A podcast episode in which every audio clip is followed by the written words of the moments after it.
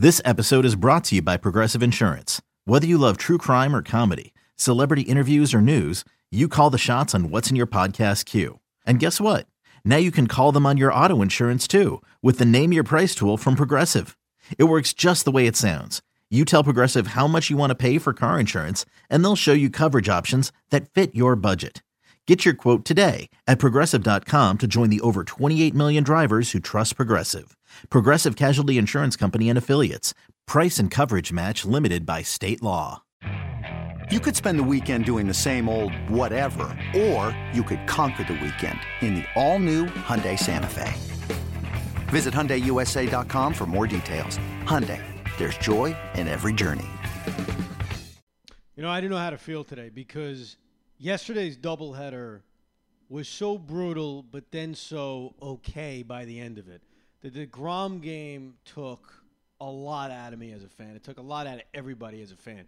You heard Benigno today say, I couldn't watch the second game. I didn't even know they played the second game.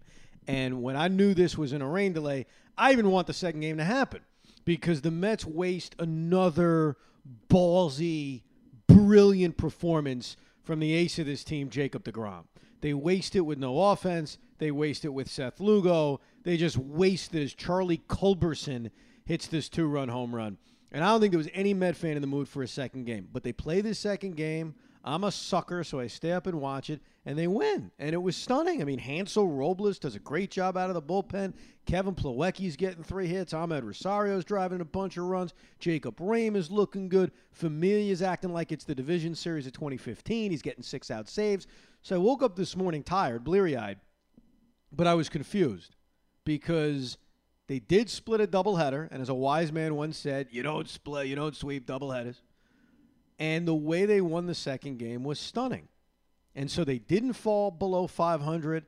There's still only three games out in the loss column. You still don't have any confidence in this team. But I, I didn't know how to feel today. It was weird. And I'm driving home, and I make this stupid, stupid mistake of checking my phone for text messages.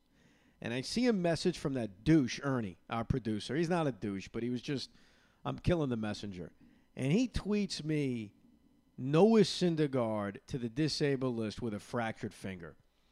And I I wanted to pull over the car, pull over to the side of the road and just cry because I mean, are you freaking kidding me? Like that's the thing. And I don't want to be a guy that's making excuses for this season with injuries because that's not the reason they are where they are. The Cespedes injury hurts. The Frazier injury hurts. Swarzak being non-existent hurts. Forget about David Wright is even on the team. DeGrom basically missing three starts. He missed one start outright. He had to leave the Atlanta game after four innings. He throws the one inning in the Philadelphia game. They're not here because of injuries. But what a kick in the groin.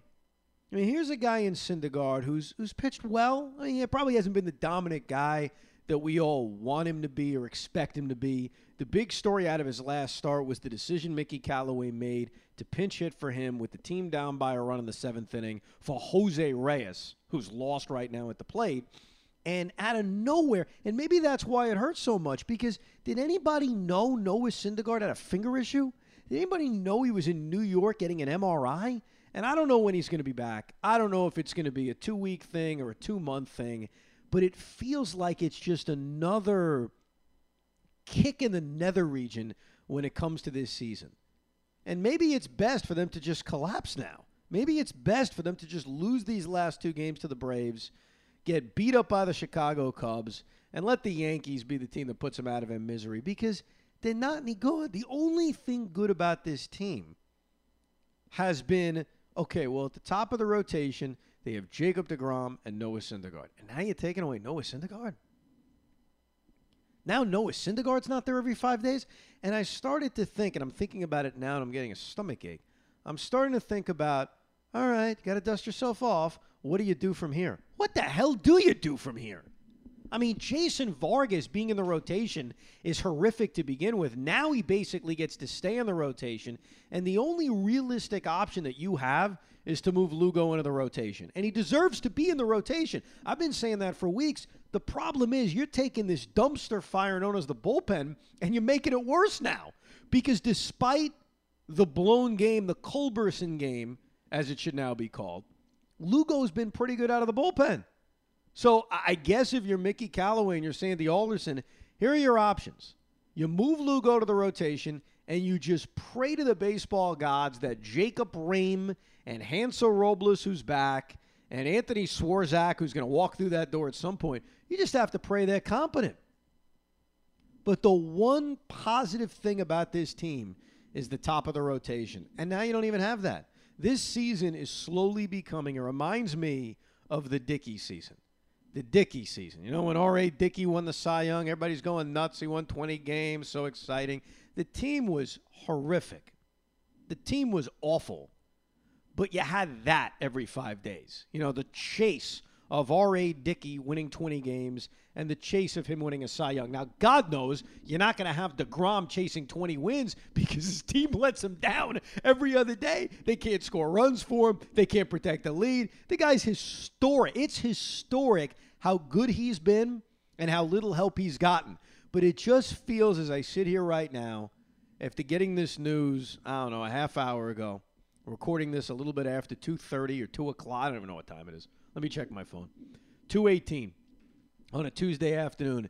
It feels like this season is about to go completely down the tubes. And maybe it should.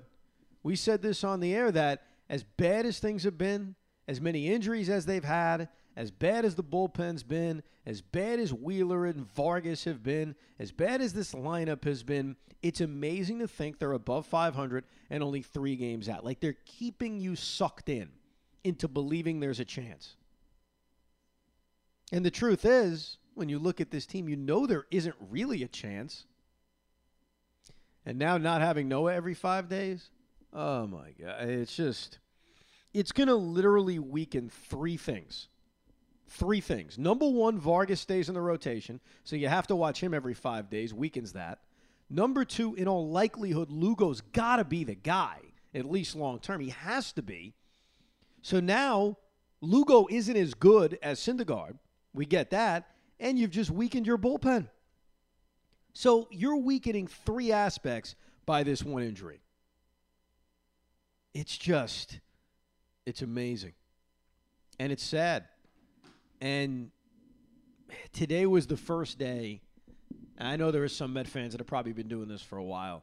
But today was the first day where I envisioned all right, if this becomes what we think it's going to become, if this becomes a 90 loss season, if they repeat last year, what do you do? I mean, can you really go into another off season of putting a band aid on this? And the answer is probably not. And the answer is probably changing the general manager. But the problem with firing Sandy Alderson, and I want you to think about this if they fire Sandy Alderson, that means this ownership group has to find his replacement.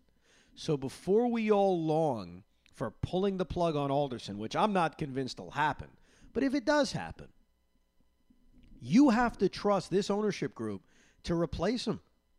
And if I had to make a prediction right now, I'm not even saying this is the worst thing in the world. I'm not saying it's the best thing in the world. I'm not sure how I'd feel about it. But if they get rid of Sandy Alderson, if they pull the plug because this is another awful season, my gut says they go back to the future and they just give Omar the job. That they basically hand Omar the keys minus the checkbook because he's not going to have the checkbook he had in the winter of 04 and 05 and 05 and 06 and they say rebuild this bad boy. But what a depressing time to be a Met fan. Noah Syndergaard to the disabled list. You can't make it up. There's been an instant reaction edition of the Evan Roberts podcast.